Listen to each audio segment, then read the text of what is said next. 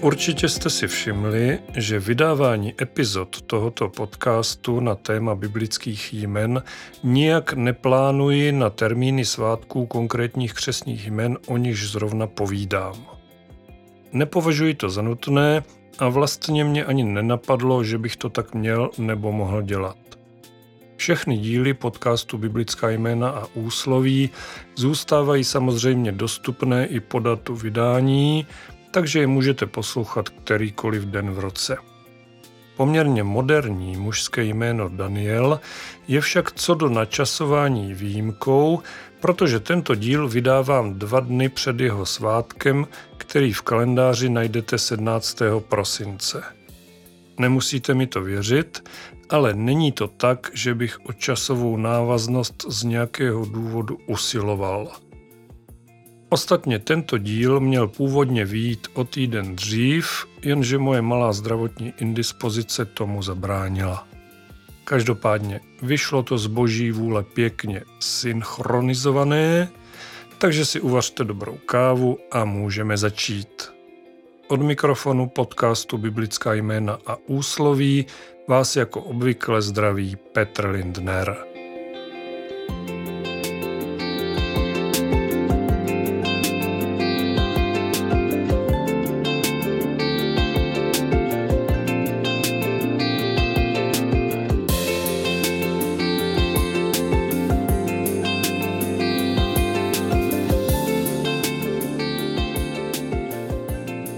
Když už je tento díl tak trochu výjimečný svým načasováním, dovolím si pro tentokrát udělat ještě jednu změnu. Výklad o samotném křesním jménu Daniel, doplněný obvyklými statistickými údaji, které se k němu vážou, nyní přesouvám až na závěr této epizody. Co mě k tomu vede?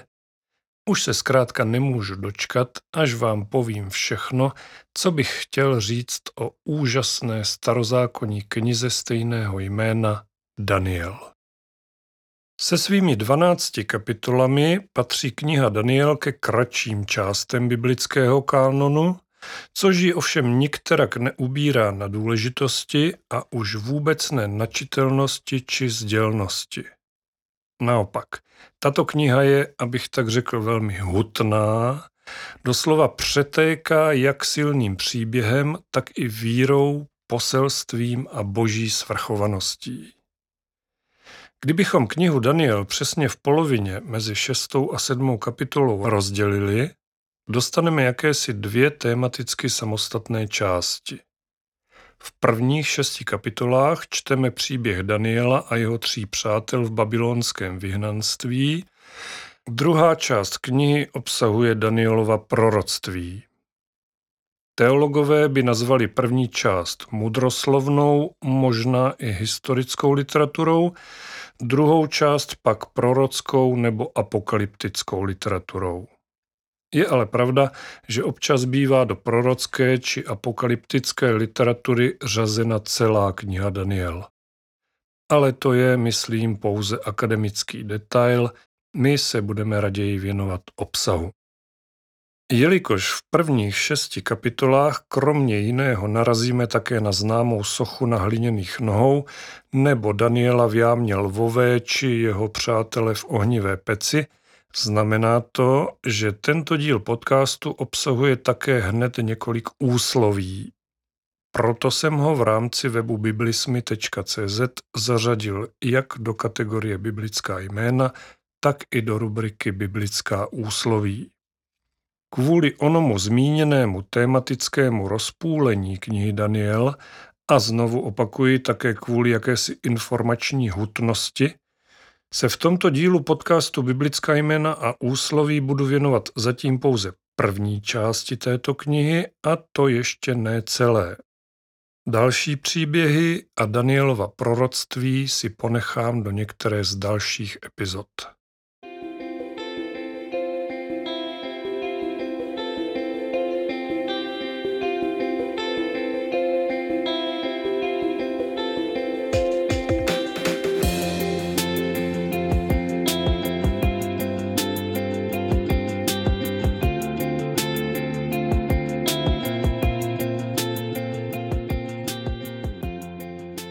Příběh knihy Daniel se odehrává přibližně v letech 605 až 535 před naším letopočtem, kdy na předním východě, což je oblast zemí arabského poloostrova a okolních států na rozhraní jihozápadní Asie a severovýchodní Afriky, vládla babylonská říše. Jde o známé období babylonského zajetí, o němž můžete číst například v další části Starého zákona, nesoucí tentokrát ženské jméno v knize Ester, anebo také na začátku Matoušova evangelia v rodokmenu Ježíše Krista, kde je babylonské zajetí použité jako jeden z milníků v historii židovského národa u předchůdců Ježíše v jeho rodové linii. Babylonské říši v té době vládl král Nabukadnezar, který kromě jiných zemí obsadil také Izrael. Z božího chrámu v Jeruzalémě, postaveného králem Šalomounem, odvezl některé vzácné předměty zasvěcené k bohoslužbě a nařídil vrchnímu komorníku Ašpenázovi, aby, jak praví třetí a čtvrtý verš první kapitoly knihy Daniel, přivedl některé izraelské mladíky z královského rodu a ze šlechty, zdravé a krásné, v každém ohledu bystré, vzdělané a učenlivé, kteří by mohli sloužit v královském paláci. Takové měl učit babylonskému písemnictví a jazyku. Hebrejský mladík z judské královské rodiny Daniel a jeho tři přátelé Chananiáš, Mišael a Azariáš se tak nedobrovolně ocitli na babylonském královském dvoře, tak říkajíc na převýchovu. Dostali dokonce i nová babylonská jména. Daniel, jehož jméno v hebrejštině znamená Bůh je můj soudce, byl přejmenovaný na Baltazara nebo v některých překladech Beltšazara což znamená Bel chrání jeho život. Bel byl babylonský bůh, respektive jeden z babylonských bohů. Chananiáš v původním významu hospodin je milost, dostal jméno Šadrach či Šadrak, jehož význam je pravděpodobně příkaz Akův, přičemž Aku je opět jeden z babylonských bohů. Mišael, v hebrejštině kdo je Bůh, byl nově oslovován jako Mešak nebo Mešach, což znamená kdo je Aku, a Azariáše v původním významu jména hospodiny má pomoc přejmenovali na Abednego, což znamená služebník Negův. Nego byl, jak už jistě tušíte, další z plejády pohanských babylonských bohů. Hned na začátku příběhu těchto čtyř Hebrejců na dvoře krále Nabukadnezara čteme o příhodě, kterou občas rádi tak trochu, nebojím se říct, zneužívají k obhajobě svého způsobu stravování či životního stylu vegetariáni nebo vegani. O čem je řeč? Dozvíte se to v 8. až 17. verši první kapitoly knihy Daniel. Daniel se však rozhodl, že se neposkvrní pokrmy a vínem z královského stolu. Žádal proto vrchního dvořana, aby se těmi věcmi nemusel poskvrňovat. Bůh Danielovi u vrchního dvořana daroval přízeň a náklonost, ale ten mu přesto odpověděl. Bojím se svého pána. Sám král určil, co máte jíst a pít – co když potom uvidí, že vypadáte hůř než vaši vrstevníci? Král by mě kvůli vám připravil o hlavu. Daniel pak tedy požádal komorníka, kterého Danielovi, Chananiášovi, Mišaelovi a Azariášovi přidělil vrchní dvořan. Zkus to prosím s námi na deset dní. Ať nám dávají k jídlu jen zeleninu a k pití jen vodu. Potom porovnáš, jak vypadáme my a jak mladíci, kteří jedí z královského stolu a ráčíš s námi naložit podle toho, co uvidíš. Komorník jim tedy vyhověl a na deset dní to s nimi zkusil. Po deseti dnech vypadali zdravěji a silněji než všichni mladíci, kteří jedli z královského stolu. Komorník, který odnášel jejich vybrané pokrmy i víno, které měli pít, a nosil jim zeleninu. A Bůh ty čtyři mládence obdaroval znalostí a pochopením veškerého písemnictví a moudrosti. Daniel kromě toho rozuměl všem viděním a snům.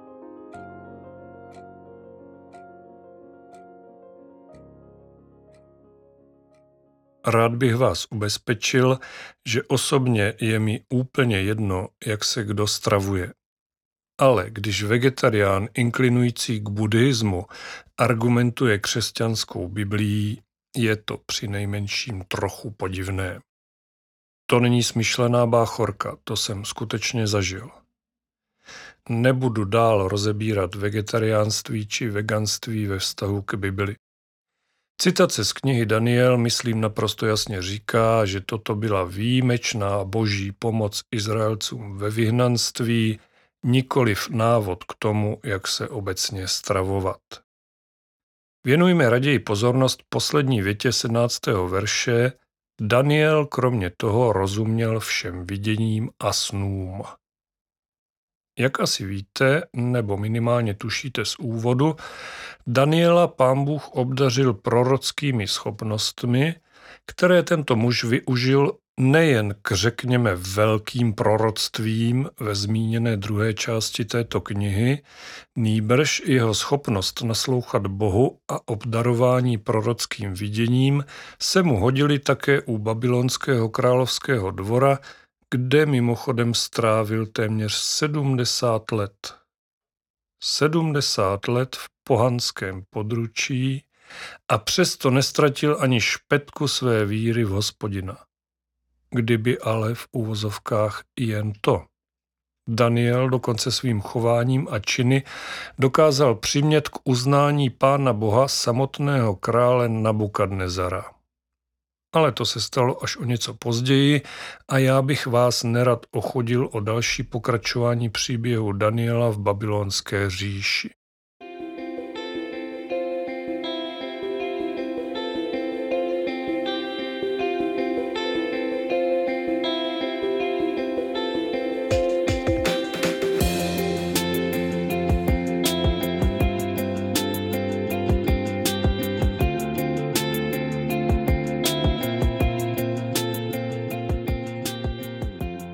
Jisté je, že po vstupní převýchově na babylonském královském dvoře obdržel jak Daniel, tak i jeho tři druhové vysoký kredit.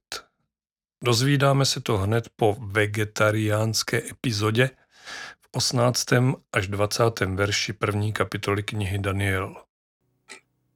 Když uplynula králem stanovená lhůta, po níž měli být předvedeni k němu, Přivedl je vrchní dvořan před Nabukadnezara.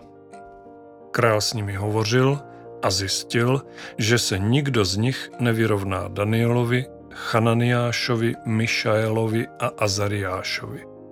A tak byli přijati do královských služeb.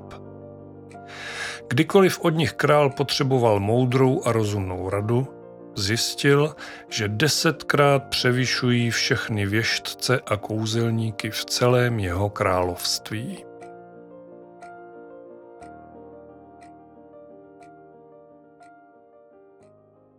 Toto a ostatně už samotné přijetí čtyř Izraelců na babylonské půdě tak trochu napovídá, že Nabukadnezar ať už skutečně existoval, nebo je to smyšlená postava, pravděpodobně nebyl jenom nelítostný imperátor, ale když nic jiného, tak alespoň přemýšlel hlavou a dokázal smysluplně využít také v našem případě mozků lidí podrobeného národa. Daniel se svými přáteli byli sice nedobrovolně odvlečeni mimo svoji vlast, ale bylo s nimi zacházeno důstojně a s úctou.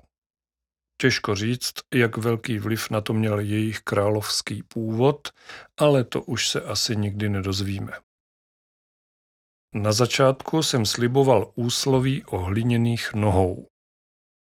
Řekneme-li dnes, že něco stojí na hliněných nohou, myslíme tím, že je to věc nebo myšlenka, která nemá pevné základy, jde o nějaké nevyvážené nebo nesourodé spojení, které hrozí zborcením. Něco, co má někde svůj slabý článek, který při narušení s sebou stáhne do záhuby i silnou a dobrou část. Nezřídka bývá toto úsloví používáno u tak říkajíc velkých věcí.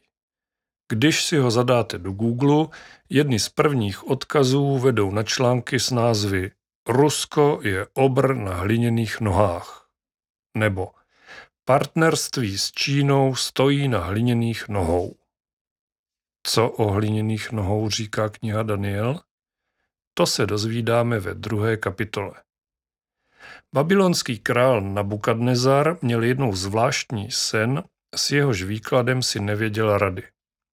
Zavolal tedy své věštce, kouzelníky, čaroděje a mágy, aby mu jeho sen vysvětlili. Mělo to ale jednu potíž. Král jim nezdělil obsah tohoto snu. Mudrci pochopitelně žádali, aby jim vládce svůj sen nejprve vyprávěl, nicméně to on odmítl a nechal je všechny popravit. Takže zase takový lidumil to nebyl.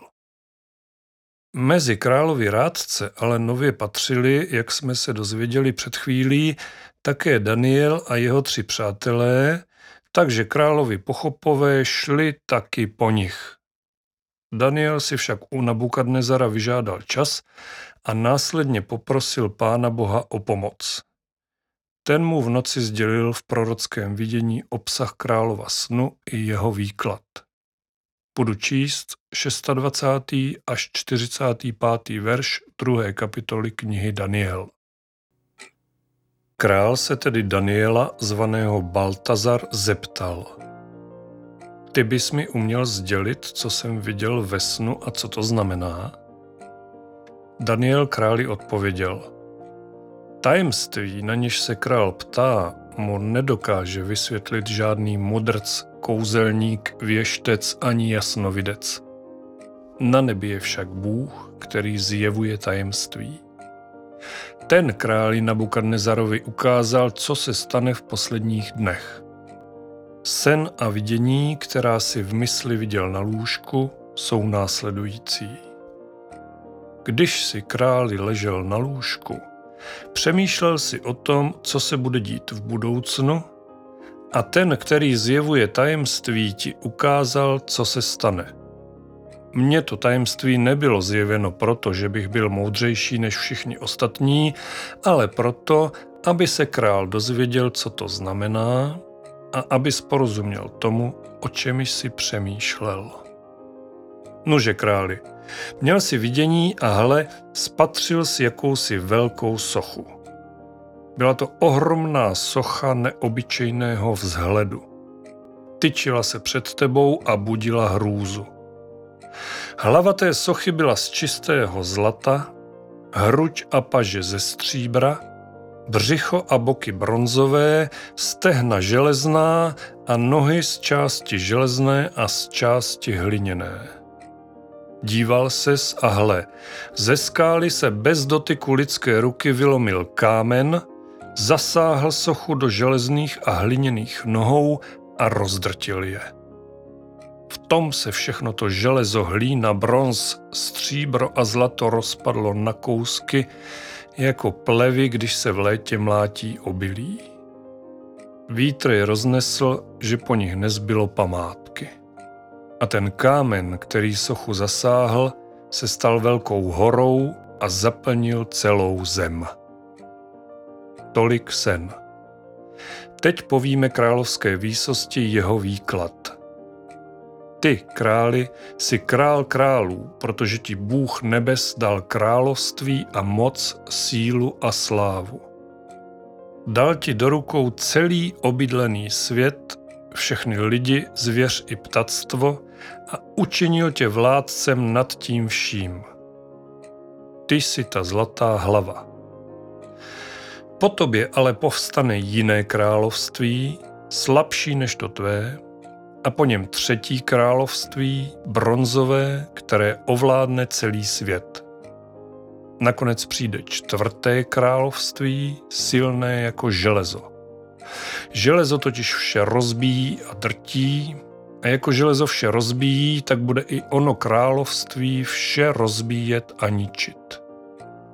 A že si viděl nohy a prsty z části hliněné a z části železné, znamená, že to království bude rozdělené. Bude však mít v sobě něco ze síly železa, neboť si viděl do té obyčejné hlíny přimíšené železo.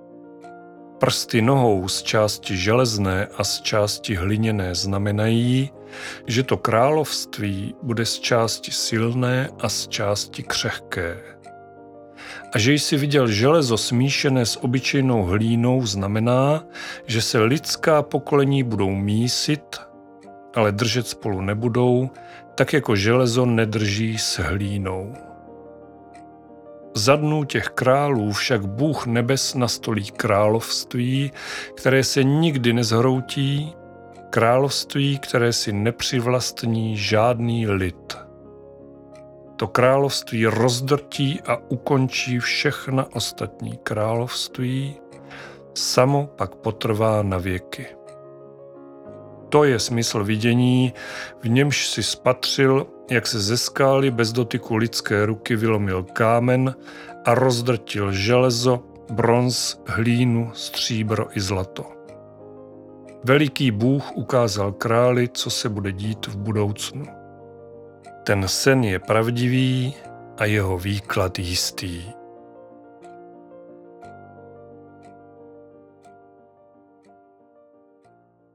V první části tohoto dílu podcastu Biblická jména a úsloví jsem mimo jiné řekl, že Daniel dokázal přimět k uznání Pána Boha samotného krále Nabukadnezara.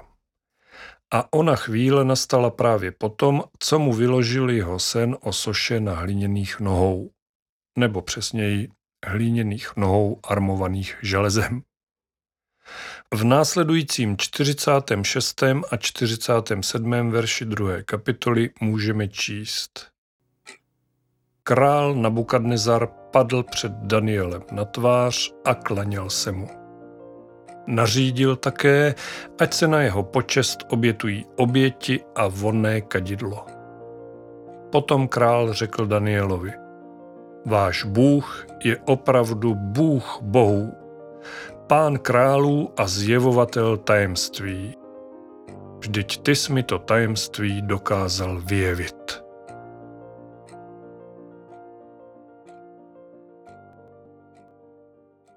Nejsem si vůbec jistý, jestli Nabukadnezar pochopil, že to poslední království, které se nikdy nezhroutí a které si nepřivlastní žádný lid, je království boží, Nicméně, jak je vidět, i tak byl Danielovým výkladem svého snu nadšený a dokázal uznat i skutečného boha, který nepocházel z jeho sbírky pohanských model.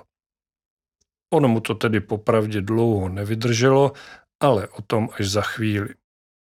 Než se od sochy na hliněných nohou přesuneme v knize Daniel dál, dovolte mi malou poznámku nebo spíš postřeh vlastně dva postřehy, dvě podobnosti s jinými biblickými knihami. Samotný příběh Daniela je velmi podobný příběhu Josefa zvaného Egyptského, o kterém jsem mluvil v první části epizody tohoto podcastu s názvem Josef. I když Josef žil o nějakých 1500 let dříve, byl stejně jako Daniel vyhnancem, nebo chcete-li přesídlencem, ne tedy v Babylonu, ale v jiné říši své doby v Egyptu, nikoli u krále, ale u tehdejšího faraona. Také Josef byl ve velmi blízkém spojení s hospodinem, měl prorocké schopnosti a vykládal sny samotnému faraonovi a dalším lidem na jeho dvoře. No a pak je tu jistá podobnost významu sochy na hliněných nohou s podobenstvím o domu na skále či na písku, jak o něm mluví Ježíš ve svém kázání nahoře. I o tomto úsloví jsem v jednom dílu tohoto podcastu povídal. Najděte si prosím epizodu s názvem Dům na skále a Bible kralická na vrch.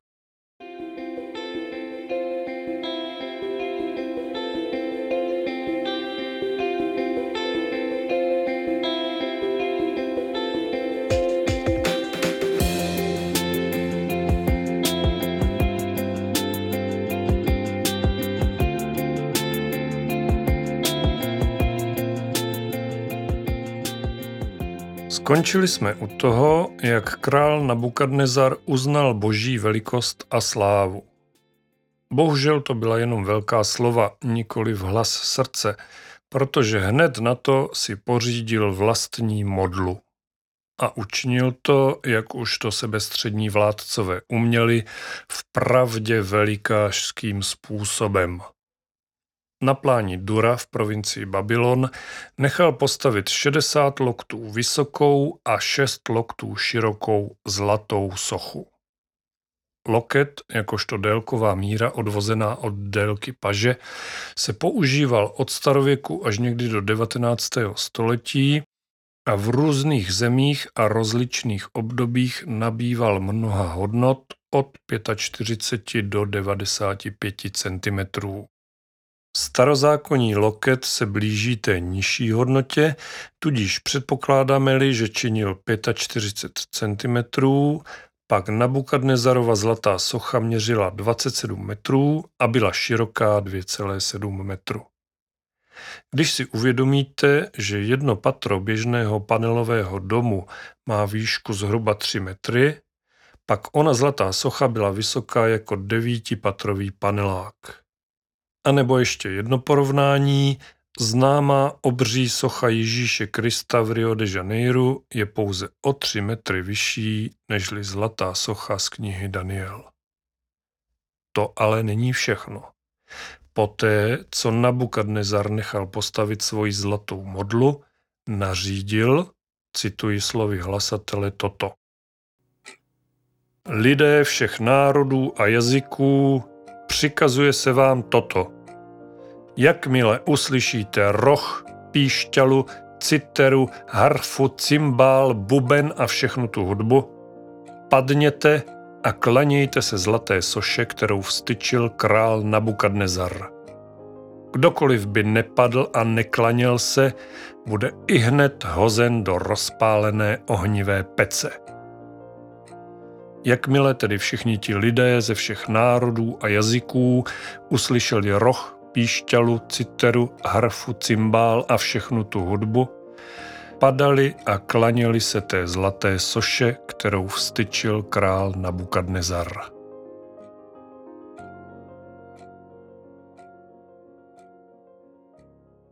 Přesto se však našli, v Bibli se píše tři, ale já věřím, že to byli čtyři lidé, kteří králova rozkazu neuposlechli. Mluvím samozřejmě o našich judských vyhnancích, odmítajících se klanět pohanské modle. Zmínění tři rebelové byli Danielovi přátelé Hananiáš, Mišael a Azariáš, čili nově Šadrach, Mešach a Abednego. Proč Bible nezmiňuje i samotného Daniela, to nevím, ale jak jsem řekl, věřím, že on byl tím čtvrtým člověkem, který taktéž nepadl k zemi před obří zlatou sochou. Protože v každé době se najdou lidé kolaborující s jakýmkoliv režimem, tak ani v Babylonu se neutajilo nepřípustné chování Danielových druhů a jak se píše v osmém verši třetí kapitoly, Tehdy ale přišli jistí mágové s obviněním proti židům. Zkrátka konkurence z řad místních mudrců naše tři muže, lidově řečeno, napráskala na Bukadnezarovi. Ten slovy 13. verše soptil hněvem a nechal si Šadracha, Mešacha a Abednega předvolat, aby jim pohrozil, že pokud se nepodvolí jeho nařízení, budou i hned hozeni do rozpálené ohnivé pece. Co se dělo dál, přečtu v 16. až 30. verši 3. kapitoly knihy Daniel. Na to ti Nebukadnezare nepotřebujeme sami odpovídat, řekli králi Šadrach, Mešach a Abednego. Jestli nás Bůh, kterého ctíme, bude chtít zachránit, zachrání nás z rozpálené ohnivé pece i z tvé moci, králi. A i kdyby ne, vezmi na vědomí, králi, že tvé bohy ctít nebudeme a zlaté soše, kterou si vstyčil, se nepokloníme. V ohnivé peci. Nabukadnezar se na Šadracha, Mešacha a Abednega rozzuřil. S tváří skřivenou vstekem i hned poručil rozpálit tu pec sedmkrát více, než se rozpalovala obvykle a největším silákům ze svého vojska přikázal, ať Šadracha, Mešacha a Abednega svážou a hodí je do rozpálené ohnivé pece. A tak ty muže svázeli, jak byli v pláštích, kalhotách i čepicích a hodili je do rozpálené ohnivé pece. Protože byl králův rozkaz tak přísný, rozpálili pec tak silně, že ty muže, kteří do ní Šadracha, Mešacha a Abednega házeli, sežehl plamen. Tito tři muži, Šadrach, Mešach a Abednego, pak dopadli svázaní doprostřed rozpálené ohnivé pece. Náhle se král Nabukadnezar zděsil. Vstal a ohromen se ptal svých rádců. Co pak jsme nehodili do plamenů tři svázané muže? Jistě výsosti, odpověděli. Jenže já vidím čtyři muže, on na to, a rozvázané. Procházejí se v plamenech, vůbec nic jim není a ten čtvrtý vypadá jako boží syn. Nabukadnezar přistoupil k otvoru rozpálené ohnivé pece a zvolal. Šadrachu, Mešachu, Abednego, služebníci nejvyššího boha, pojďte ven. A tak Šadrach, Mešach a Abednego vyšli z ohně ven. Satrapové, hejtmani, místodržící i královští rádci se shromáždili, aby viděli ty muže, kterým oheň vůbec neublížil. Ani vlasy na hlavě neměli ožehlé, ani na pláštích nebylo nic znát a nebyli ani cítit ohněm.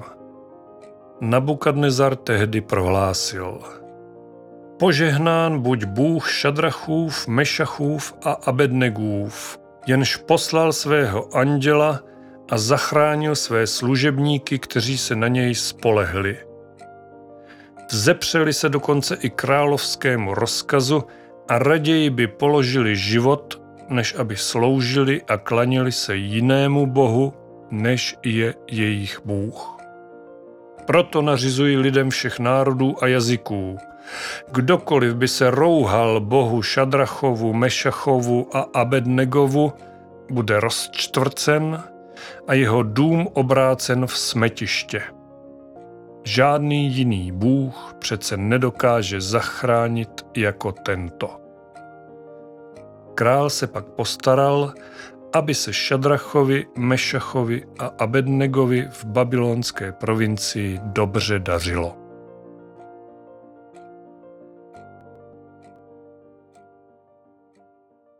Jde o příběh, který je, aspoň myslím, známý nejen mezi křesťany. Nicméně, my se nyní na chvíli zastavme u 25. verše, v němž král prohlašuje, že v peci vidí nikoli v tři, ale čtyři muže, aby řekl, ten čtvrtý vypadá jako boží syn. Následně se totiž ve 28. verši dozvídáme, že Nabukadnezar ho považoval za božího anděla. Pokud se podíváte do ostatních českých překladů Bible, najdete stejné formulace. Nejprve boží syn, poté boží anděl. Otázka tedy zní, boží syn nebo boží anděl. Logicky můžeme odvodit, že o pravém božím synu, tedy o Ježíši Kristu, nemohl mít babylonský král ani potuchy, pokud tedy neznal starozákonní proroctví, Tudíž se dá předpokládat, že toto slovní spojení, jak se říká, jenom plácl do větru.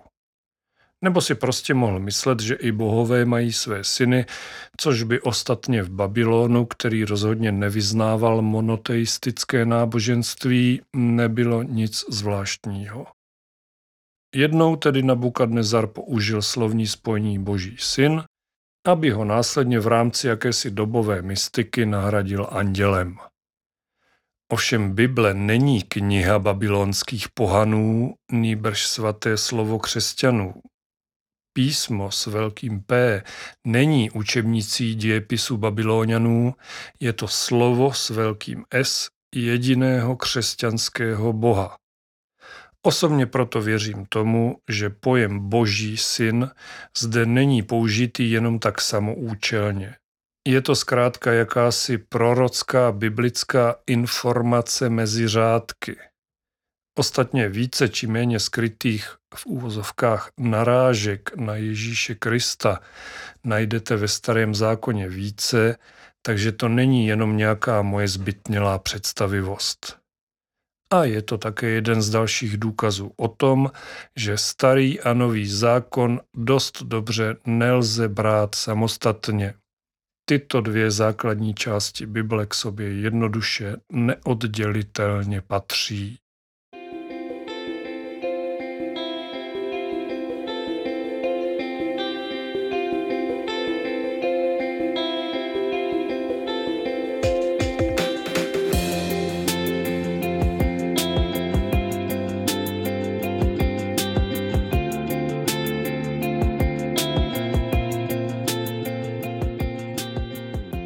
Konci předchozí části tohoto dílu podcastu Biblická jména a úsloví jsme se dozvěděli, že babylonský král Nabukadnezar už po druhé uznal boha Izraelců, čili hospodina, boha stvořitele. Dokonce prohlásil, kdokoliv by se rouhal bohu Šadrachovu, Mešachovu a Abednegovu, bude rozčtvrcen a jeho dům obrácen v smetiště. Žádný jiný bůh přece nedokáže zachránit jako tento. To jsou hodně silná slova.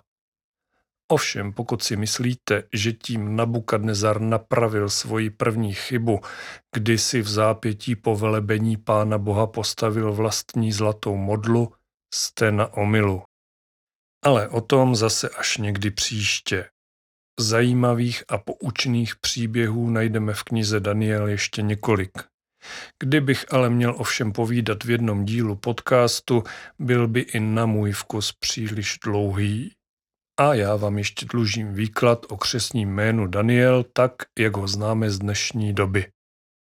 Na začátku jsem použil slovní spojení moderní mužské jméno a taky, že tomu tak je. Jméno Daniel má sice jeden ze svých vrcholů také ve druhé polovině 70. let, Nicméně v českých statistikách je nejvíce zastoupeno od 90. let do dneška. Nejvyšší bod grafu se pak nachází v roce 2010, není tedy divu, že věkový průměr Danielu je 24 let. Celkem u nás, podle údajů z roku 2017, žije asi 61 tisíc Danielů a podle dat Českého statistického úřadu z roku 2019 je Daniel na 12. místě mezi mužskými jmény. Poráží tak klasická oblíbená křesní jména, jako je Jiří, Petr, Pavel nebo třeba Josef. Takže Daniel se svým jménem, jak už víme, hebrejského původu ve významu Bůh je můj soudce, patří mezi oblíbené mladé české muže. Jenom opakuji, co už jsem řekl na začátku, svátek mají danové, jak Danielům asi nejčastěji zkráceně říkáme, 17. prosince. Není bez zajímavosti, že ženský protějšek Daniela v Česku vykazuje vyšší věkový průměr nežli mužská podoba tohoto jména. Údaj 39 let svědčí o menší oblíbenosti v současné době. Danieli se mezi ženskými křesními jmény umístují až na nějakém 70. až 77. místě.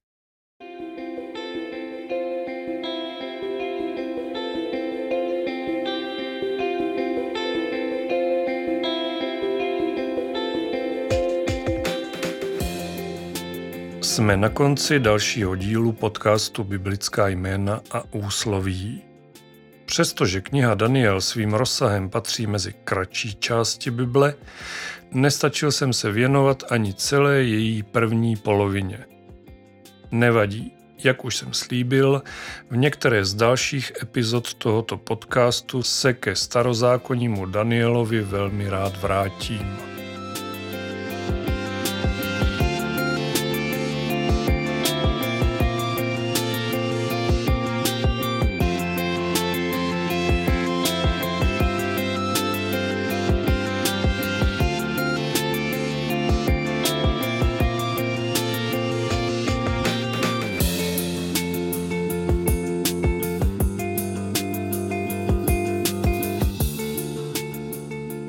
Patříte mezi nositele tohoto jména a tento díl posloucháte, případně čtete jeho textovou verzi na webu biblismy.cz v době vydání, čili těsně před svými jmeninami, přeju vám krásné prožití vašeho svátku.